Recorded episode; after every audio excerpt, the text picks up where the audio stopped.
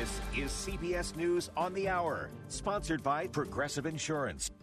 I'm Christopher Cruz. The U.S. will begin to airdrop humanitarian aid to Palestinians in Gaza as soon as this weekend, but only after some intense planning. National Security Council spokesman John Kirby says officials will have to make sure no one on the ground gets hurt by the airdrops, that the location is safe to access in a war zone, and that the aid gets to the civilians for whom it's intended. But that's not all. This isn't like uh, an area of a humanitarian disaster such as an earthquake or a, uh, or a hurricane site.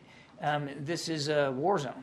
Uh, so there's an added element of potential danger to the pilots and the aircraft. In addition to the airdrops, Admiral Kirby says the U.S. is seeking a maritime humanitarian corridor.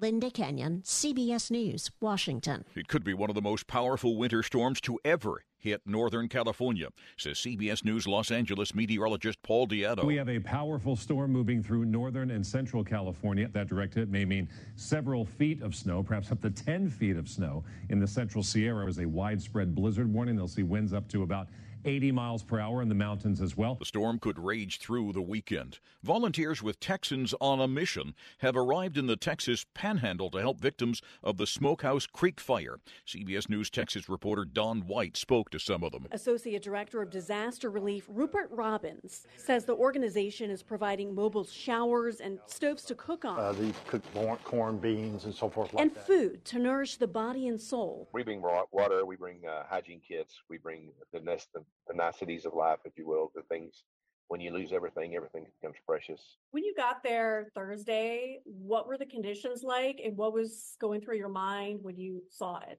When you come across the burn and the different sections of the burn uh, and you hear the numbers, it just boggles your mind. But uh, to see miles and miles of charred landscape, it's just uh, overwhelming. Governor Greg Abbott says the wildfires may have destroyed as many as 500 structures.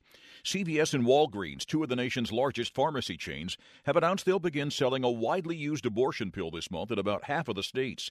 Details from CBS's Nikki Battiste. Until now, the drug had only been available from authorized doctors, clinics, or telemedicine abortion services. Mifepristone is used in combination with another drug, misoprostol, to end a pregnancy through 10 weeks.